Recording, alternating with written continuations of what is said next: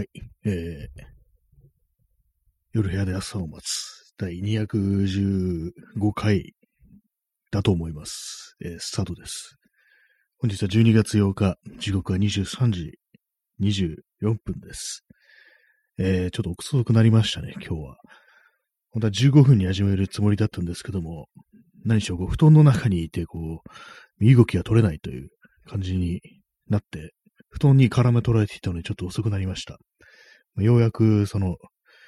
ね、やると言った15分になってから、こう起き上がって、インスタントコーヒーを入れて、それから、あの、上に上着を羽織って、寒いので部屋の中で革ジャンを着ています。そしてニット帽をかぶっています。それから、あの、パソコンの方のソフトを立ち上げて、こう、マイクをオンにして、音量の調整をしてなんていう、ことをやってたら、こう、10分近くね、遅くなってしまったという感じなんですけども、すいませんでしたっていうね、なんか普通に謝るとちょっとなんか、おかしいですけどもね、もしなんか自分で言ってて今面白くなっちゃいましたけども、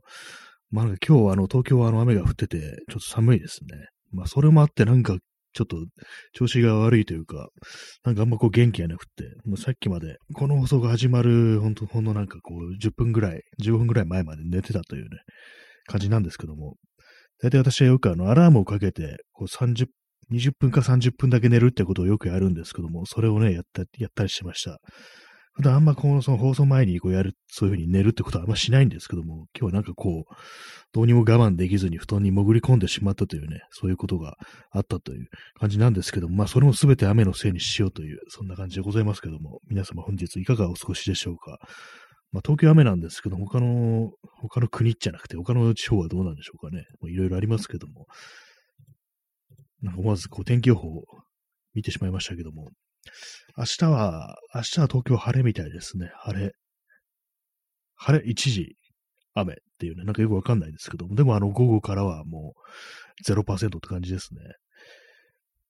さすがにちょっと冬っぽくなってきたんですけども、とはいえね、まだあの、気温は10度を超えてるわけですから、なんか私の感覚で言うと、その冬っていうのは、10度切ってからが冬っていう感覚があるんですよね。でもこう最近はなんかこう、それがなんか、10度、普通に10度超えてても、なんか冬っぽいと感じてしまうのは何でしょうかっていうね、まあ、よくわかんないですけども、まあ、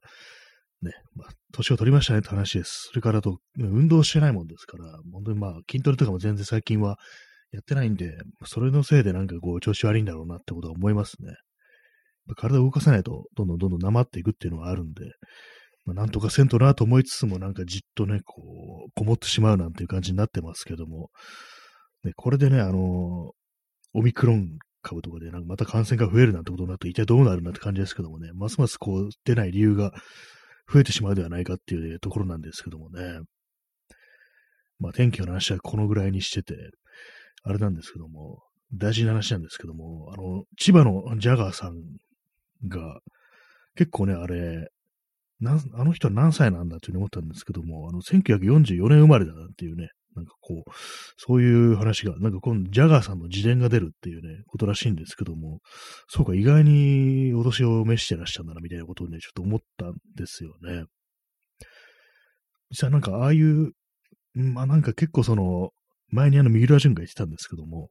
あの、ジャガーさんのあの歌い方ってなんか結構よくわかんない感じだけど、結構そのなんか元ネタみたいな、ね、ルーツみたいのは、ボブ・ディランなんじゃないかみたいなね、ことを言ってて、確かに言われてみれば、あのなんか抑揚というかね、なんかイントネーションというか、なんというか、ああいうの、癖みたいなのって、ちょっとボブ・ディランっぽいななんてことはね、結構、確かにわかるって気がしたんで、まあそれもなんか結構年代なのかなみたいなことをね、確かにそういうボブ・ディランとか、結構ああいう派手な格好でなんかいろいろやってると、こう、なんかグラムロックとかなのかなと思うんですけども、結構それがあの、実はボブ・ディランみたいなところにあったっていうね、それをなんとなくわかるような気がしますというね、話でございました。えー、P さん、土幻化銭湯。そうですね。土幻化銭湯って、なんかあの、なんか陰行やった人がね、言ってましたよね。陰行やった人がってあれですけどもね、なんか、某なんかね、宮崎県の知事をやってた人がなんかよく言ってましたね。どこ行ったんですかね消えたん、消えたっていうかなんかあのね、たけし軍団とかどうなってるんですかねところで最近、たけし軍団はどうなんだっていうふうにね、さっき食卓で、あの、息子と娘に聞いてみたんですけどもね、なんか何を言ってんのお父さんなんていうふうに今言われてきたところです。ね。ちょっと何を言ってるかわからない放送になってますけどもね。喧嘩せんといかんっていうのはね、ほんとわかりますね。本当体がなまってるっていうのは確かにその通りなんですよね。結構その長い時間、その自転車とかね、乗ったりした後って気分がいいですからね。ぱそういうのもあるんでね、やっぱ定期的に体を動かすっていうのは大事だと思うんですけども、やっぱりなんかね、こう外出る理由みたいなものがあんまりなくって、今なんかこう取り組んでるね、あの、カメラのこう DIY みたいなのが、それが終わらない、終わるまでなんかこう、ちゃんとね、こう、本腰を入れてなんか写真を撮りに行くなんていうね、ことにならなそうな気がして、とっととね、それを完成させたいんですけども、さっきもね、それをなんかこういろいろ図面を引いてああでもね、こうでもねってやってたんですけども、なんかどうにもなんか正解が見えてこないというか、こう、でもあれなんですよね。ね、これも言葉だけ聞いるとちょっとね、伝えづらいかもしれないですけども、あの、強度を保ったままコンパクトに小さく軽く抑えるっていうのがね、どうしたらいいかわからなくって、それがなんかね、非常に難しいんですけども、あとまあ、見た目それなりに、こう、ね、ちゃんと体裁が整ってるみたいな感じにしようっていうふうに思ってるんで、あんまりこうね、継ぎはぎのなんかこう、フランケンシュタインみたいな感じっていうのが、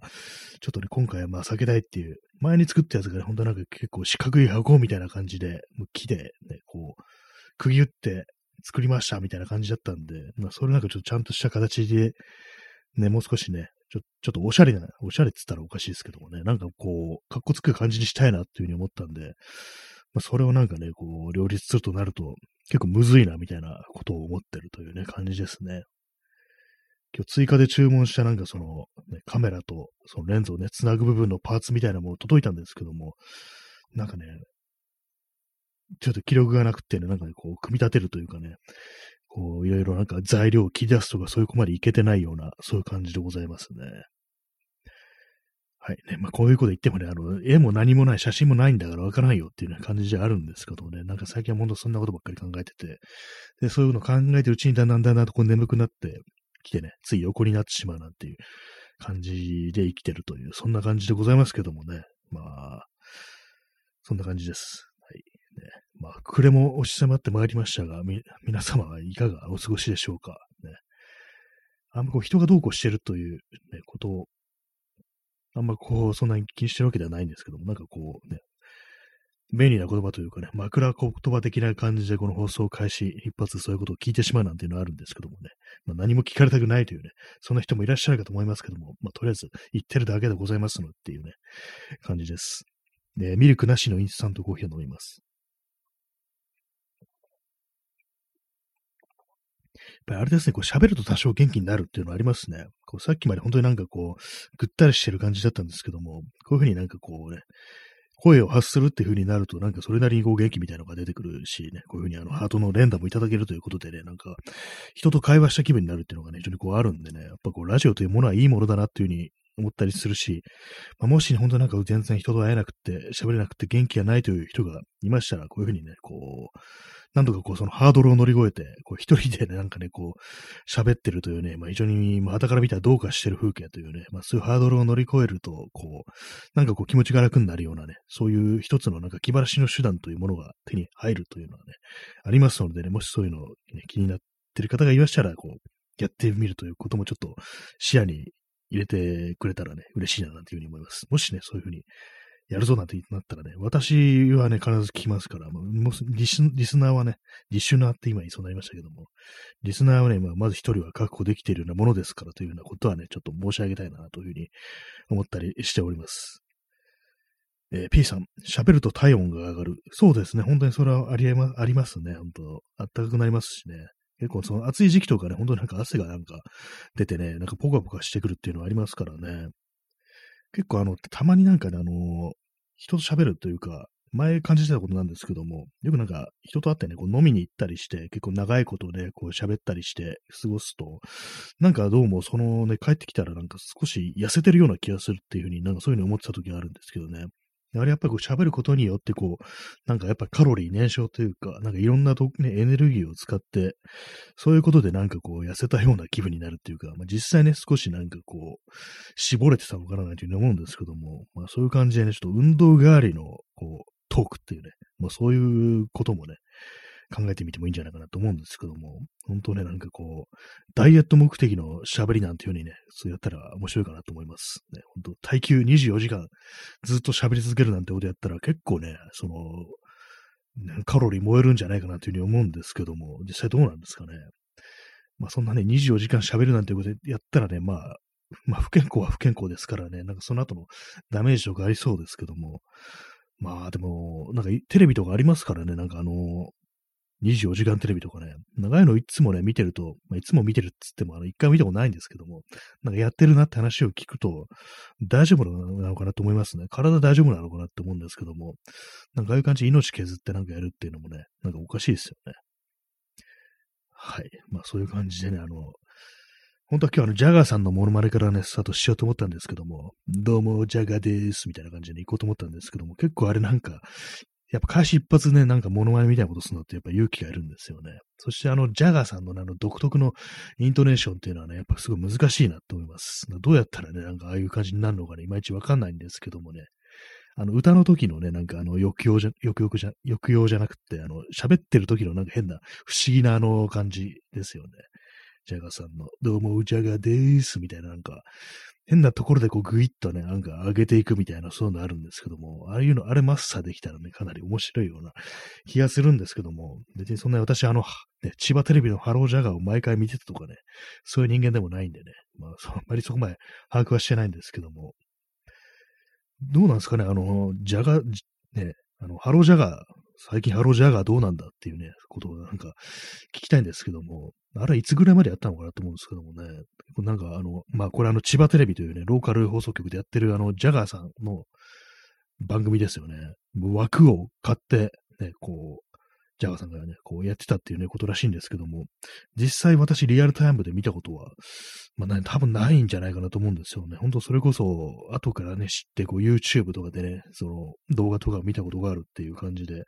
リアルタイムでジャガーさんのハロージャガーをね、見たっていう記憶はまあないんですけども、な、でもあれ結構長くね、やってたみたいな感じ言いますからね。実際どうなんですかね。結構割と最近までやったらどうしようなんていうふうに思ったりしました。まあそんなことはね、検索すればすぐわかるんですけどもね、なんかこう、でもなんかああいう感じでなんか不思議な存在の人っていうのはなんかね、こうさっきみたいにあの、実際のね、なんか年齢とか、生まれた年とか結構、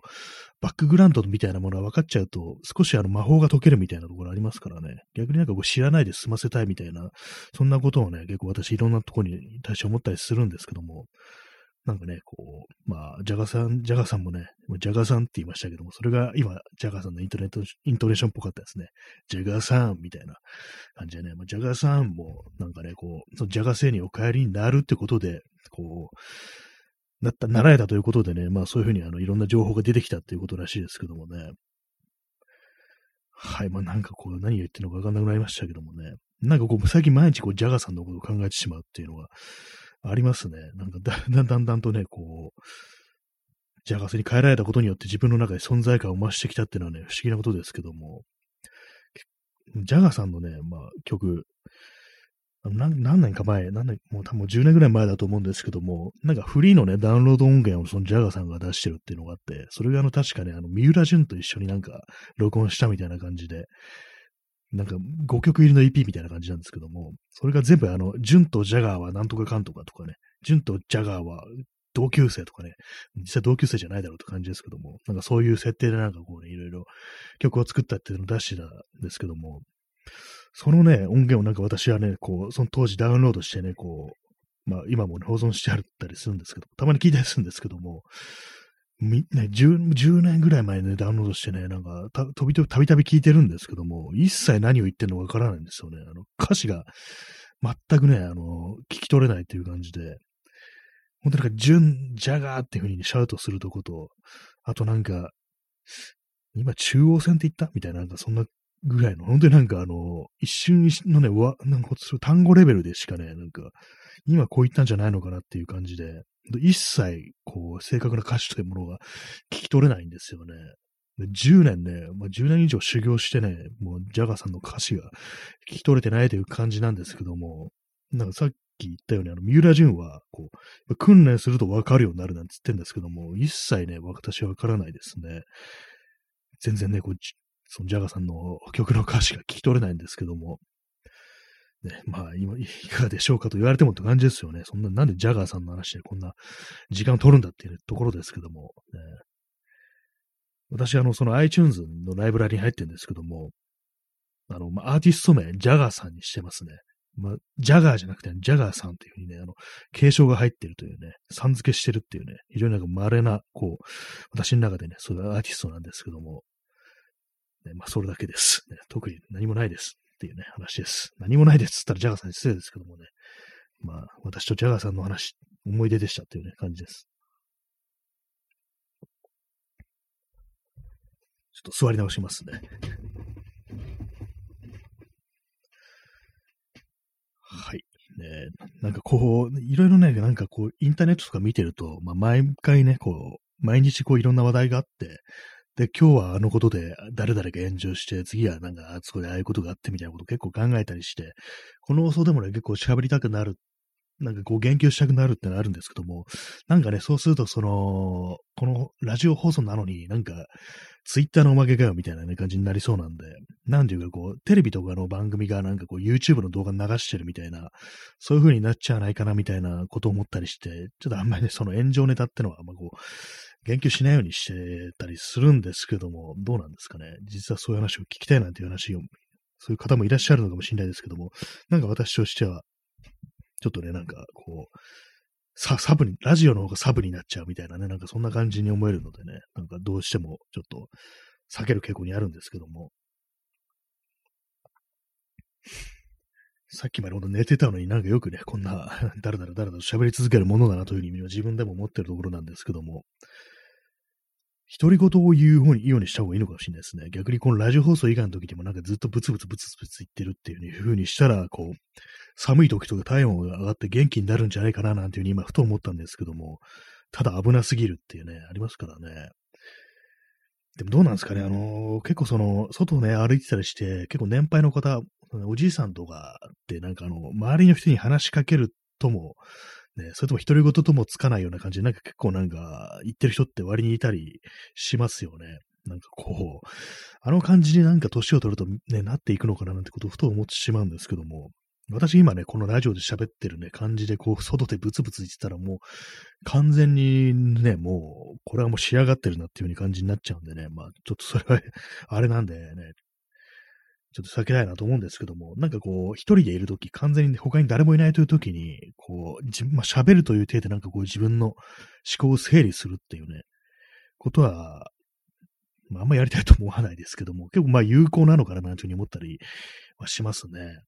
まあそういう時も、まあなんかこう録音しておけばいいのかもしれないですけども、まあ後からね、なんか放流するみたいな感じでね、こうリリースするみたいな感じでね、なんかこう、まあそんな聞きたい人がいるのかって話ですけどもね、なんかそういう風にしていけばいいのかなっていうふうに思うんですけども、やっぱこう一人でじっとしてね、黙ってりこぐってね、なんか過ごしてると、やっぱりこう、なんていうんですかね、あんまり体には良くないというか、なんかぼんやりしてくるななんてことはやっぱりこう考えてしまいますね。はい。ね、インスタントコーヒーを飲みます。私、あの、普段ね、あの、よくあの、なんか、独り言を言うっていうね、人結構ね、まあ、それはあの、まあ、本当会話とかのレベル、手じゃなくて、普通になんか、あ、そう、あれやんなきゃみたいなね、そういうことをなんか独り言で言ったりするっていうね、まあ、そのぐらいの人は結構、まあ、ママのね、数いると思うんですけども、私はそういう感じは、一切ね、あの、その独り言とか言わないんですよ。ちょっとしたね、あの、そうさっきみたいにね、こう、急に思い出したことがあるとか、忘れ物してたとか、そういうところでなんか本当にこう、ね、一区切りみたいなところでね、なんかこう、発するような独り言というものもね、一切ないんですけども、本当に一人の時はね、一切言葉を発しないで生きてるというね、まあそういう人間なんですけども、逆になんかこう、ラジオというところに置いておきましては、なんかこう、ブツブツブツブツ独り言を言うようになってるっていうね。まあそんな感じですね。ちょっとすみません。今ね、自分で何を言ってるのかわかんなくなりました。なんか今のね、今のところがどっかに、行き着こうとしたんですけども、なんか途中であの見失いました。何を言いたかったのかわからなくなったんでね、ちょっと変な感じになってますけども。はい。ね、なんかこういろいろね、こう、喋ることがあるのかなと思うんですけども、なかなかね、こう、ないですね。まあ、このその、ね、基本的にあのコロナと共にあるというね、感じの、あれで始まったんでね、割となんかこう街の様子とかが、こう、いろいろあれであると、全然人がいないとか、人がいっぱいいたとか、なんかそんな話をね、結構定期的にしてたんですけども、まあ、昨今ね、昨今というか、まあ、やっぱりこう、あの、夏のあれがね、なんか、ちょっと落ち着いてからは、あんまりそういう話をね、こう、しなくなり、なり、なんか結構ね、本当なんかあの、街の様子が、これ誰かが言ったんですけども、まあ、多分ツイッターで誰かが言ってたと思うんですけども、街の様子が本当になんかあの、コロナ以前の様子とほとんど全く同じになってるっていうような、ねな、かったかのようになってるっていうようなことをね、やっぱこう、書いてる人いて、確かにそうだよなっていうね、まあ、本当に一つだけ、本当にマスクをしてるというだけっていうね、まあ、それぐらいの違いしかないっていうような、なんかそんな感じになりましたよね。皆様のね、お住まいになってるとこはどうかわからないですけど、私のね、こう普段行くところとかはもう完全にまあ確かに言われてみれば、まあ、前と同じだなっていうふうに思ったりして、ま、やっぱりあの、飲食店とかが普通にこうやってるっていうのがまあ一番ね、こう、要素としては大きいのかなと思いますね。やっぱ今までお店というものがなんかこう、ちゃんと稼働してなかったから、こう、ね、きょまあ、ほんと、まあ、半分強制的になんかこう、ね、じっとしなきゃいけないみたいな、静かにしなきゃいけないみたいな、なんかそんなところもあったと思うんですけども、まあそう考えるとね、こう世の中の人というものがいかにそういう飲食店というところに行っていたのかなんていうふうにね、こう考えたりしますね。私はまあ元からそんな行く方ではなかったんでね、あんまりこう、変わらないんですけども、まあね、毎日のようにね、こう飲みに行ってるって人は、まあまあ、その、それなりのボリュームでいたんだな、なんてことはね、ちょっと思ったりしますね。そしてあの、外飲みとかしてる人ね、まあ、寒くなったからっていうのもあると思うんですけども、いなくなりましたね。あの、前はあの、新宿のニューマンっていうね、まあその商業施設あるんですけども、そこのね、近くのベンチ、ベンチがあって、でそこで結構ね、こう、若い人たちがこう、いろいろ集まって喋ったり飲んだりしてるなんてことがあったんですけども、最近は本当になんか見なくなりましたね。減りましたね。まあ、そんなところですというね、感じなんですけども。あと、あれですね、あの、マスク、逆に、あの、マスクしてる人、ノーマスクの人がなんかあんまこういう、夏よりは減ったっていう感覚があるんですよね。まあ、これはね、多分、まあ、夏は本当になんか暑いからしてないって人が多かったのかなと思うんですけども、まあ、私のね、私のまで歩くところのね、まあ、観測した限りなんですけども、夏ぐらいはね、本当になんかこう、まあ、8月、9月とか、結構なんかノーマスクの人多いな、みたいなね、ふうに思ったんですけども、逆になんかこう、涼しくなってからはね、あんまこうノーマスクの人見てない気がするんですよ。その前にその8月9月とかにノーマスクの人が多かったのは、あの、やっぱりあの、まあ、ワクチンが行き渡ってるからもうやんなくていいでしょみたいな、そういうなんか、高をくくってそういう風にしてるって人がまあ、多かったのかなと思ったんですけども、単純にあれなんか暑かったからっていうのがね、なんかそういう説があの自分の中でね、こう、浮上してきたんですけども、ね、まあ、でも私はなんかね、もう最近なんか、逆に夏のね、その暑さよりも、なんか最近マスクしてると息苦しいなみたいにふうにちょっと思うようになってしまってて、まあもちろんあのちゃんとマスクしてるんですけども、なんか妙にね、結構鬱陶しく感じられる時がね、なんか最近多いですね、妙に。まあでも昔、過去のね、旧世界においてはみんな誰もマスクしてなかった。誰もってことないですけども、まあ、まあ、マスク当たり前じゃなかったっていうね、ことを思い出すとなんか不思議な気持ちになりますね。まあ、今後どうなっていくのでしょうかっていうね、感じですけどもね、今後の世界というものはどうなんだ、ね、オミクロン云々というのもどうなんだっていうね、感じですけどもね。ところで最近オミクロン、オミクロン株はどうなんだっていうようなことをね、食卓で息子と娘に聞いたりしてるんで、お父さん急に何を言ってるのっていうね、話になってるんですけども、すいません、今日ね、このなんか食卓で息子と娘にどうのこうのっていうね、こうネタが、ね、出てきてますけども、これは元元ネタがあって、あの、かっこいいすき焼きっていうね、あの、泉正幸という、これはあの、孤独のグルメのね、こう、原作を、ね、原作のあの、くすみ正幸というね、人がこう、ね、同じように原作としてね、こう、やってるね、漫画なんですけども、それに出てくる、シーンであの、ね、こう、普通のね、お父さんが、ね、こう、食卓で、ところで最近クリスタル族はどうなんだっていうね、唐突になんか息子と娘に聞いて、お父さん何言ってんのみたいな風にね、言われるシーンがあるんですけども、クリスタル族って何だよって話ですけども、まあ、私もよく知らないんですけども、あの、田中康夫というね、作家、今な、今っていうかね、もう最近というか、まあ、こう、途中から政治家とかにね、こう、ね、転身したりしてなんかいろいろありますけども、その人が小説書いてたところに、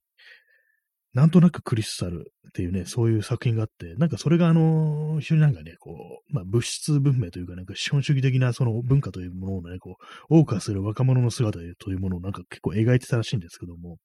で、それでなんかね、そういうライフスタイルを持った若者のことをなんか、クリスタル族なんていうふうにね、ことをね、言ってたっていうね、そういうことがあるらしいんですけども、なんかどうもその時代にのね、ことを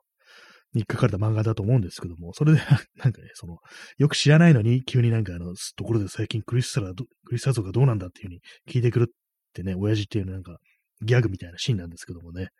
えー、クジャ、クジャドイさん、なんとなくすぐスタルって確かその漫画の中でそう、そうですね。そういうセリフがあるんですよね。なんとなくすぐスタルっていうね。なんとなくクリスタルとすぐに廃れるという意味のすぐ廃るっていうね、ことをかけてるという、そういう感じなんですけども、なんかね、こう、その コマが妙に面白くって、顔面ドアップで、ところで最近クリスタル族がどうなんだって言ってるシーンがあるんですけどもね、なんか急に思い出すことがあるんですよね。え P さん、ナンクリ。そうです。あの、略して、なんとなくクリスタル、略してナンクリっていう風に呼ばれてね、なんか非常に流行ってたらしいんですよね。まあ、読んだことないんですけども、えー、クジラドリさん、俺は田中の家に行くっていうね。これあの、原作の書いてるね、田中康夫の家に行くっていうね、その漫画の中のお父さんが、もう気に食わんつってね、こんな小説を書いたやつは気に食わんということで、こういきなりこう、田中の家に行くっていうね、なんかこう、プロレス、プロレス好きのお父さんなんですけども、その海パン一丁になってね、その、その田中康夫の家に襲撃する、襲撃かけるっていうね、なんかそういう展開なんですけども、そういうね、漫画があったというね、話でした。私、私じゃない、あの、皆さんもね、なんかよく知らないことについて急に言及したくなった時は、こう、ところで最近なんとかかんとかはどうなんだみたいなね、感じで、こう、自信満々にたね、こう言えばね、大体なんかこう、格好がつくというふうに、ね、感じですからね。クリスタル族ってなんかすごいですね、考えてみたらね。なんとなくクリスタルってタイトルもあれですけどもね。えー、クリジャドイさん、不助暴行犯に怒りを燃やす謎のエピソードがひたすら謎ありましたね。なんかこう、そう自分のね、こう娘が確かね、こう美大かなんかに、ね、進学して、それでなんかこう、そういうところに行ったら悪い虫がつくんではないかみたいなところとか、あとなんかこう、夜おさじかに帰ってね、来る途中になんかね、暴行されるのではないかみたいな、そういうね、妄想がなんかもわーんとね、なんかこう、ね、エスカレートして、こう、勝手になんか部屋の中で大暴れするみたいな、そういう話があるんですけども、謎でしたね。あれもなんか何がこう描きたかったのかって感じですけども、まあ、結構ね、その、泉正幸の、ね、なん、あの、えー、かっこいいすき焼き、今なんとなくクリスタルって言いそうになりましたけども、ね、かっこいいすき焼きも全般的に謎ですからね、なんか、でも結構なんかね、いろんなね、こう、ね、ところで思い出したりしますね。あの、食べ物のエピソードが多いんですけども、すき焼き食べてる時に肉の奪い合いになるとか、あとなんか、駅弁をね、こう、電車の中で駅弁食べてる時に、どのおかずからどのペースでどの配分で食べて、ね、どうするかみたいなね、そこすごい悩みながらね、こう、食べる男とね、こう、エピソードとかあるんですけども、それをなんかね、結構、なんか何か食べるときに、あの漫画思い出すことが多いですね。まあ、すき焼きといえばね、まあ、ちょっと前にも話しましたけども、なんですき焼きあんな甘いのかっていうことはね、ほんと毎回思いますね。やっぱりこう、考えてみると、あの、牛丼も結構甘いですよね。あれもなんか結構ね、不思議だと思うんですけども、まあ、それはいいんですけども、あとなんか、最近気づいたんですけども、私あの、鍋の中に入ってる白滝が結構好きだということに気づきました。なんかね、こう、こんにゃくとかね、別になんかっていう感じなんですけども、そんなに別に好きではないんですけども、なんかあの白滝というね、非常になんか細かくなってるっていう状態。あれはなんかね、非常にこう、なんていうんですかね、あの、やっぱあの、つゆというか、汁というか、スープというか、ね、そういうものと絡みやすいっていうのがあるのかもしれないですね。なんかあれは好きですね。割に結構鍋とかね、食べるときに白滝どんどんいっちゃうっていうね、感じはありますね。ただ、すき焼きに入ってる白滝おめえはダメだって感じですね。あれは甘いですからね、なんかすごく黒っぽくなってるしっていう感じですけども、まあでもね、白滝いいぞっていうね、ことを最近思ったりしておりますというね、話でございましたけどもね。食べ物の話はなんか間が持っていいですね。みんな食べますからね。それに比べてね、こう、なんとなくクリスタルはね、読まない人も多いっていうね、感じですけども。私も読んでないですけどもね。えー、P さん、白滝より春雨派。ああ、春雨、春雨なんかね、あれなんですよね。中華料理のイメージがあって、鍋にあんま入って入ってないですよね。はい。そんな感じで本日はありがとうございました。それでは、さよなら。